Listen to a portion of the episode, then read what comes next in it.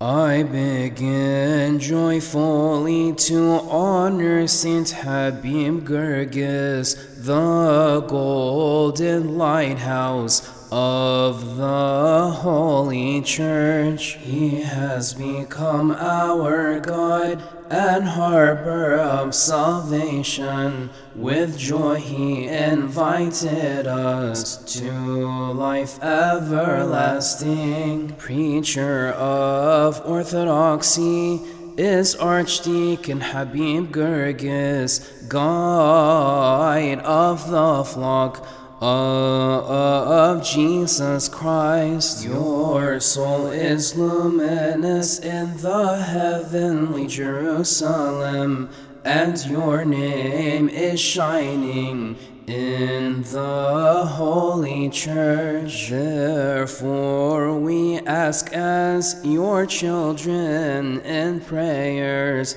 ask the Lord on our behalf to have mercy on our souls. Pray to the Lord on our behalf, O blessed Archdeacon Habib Girgis, the educator, that he may forgive us our sins hands.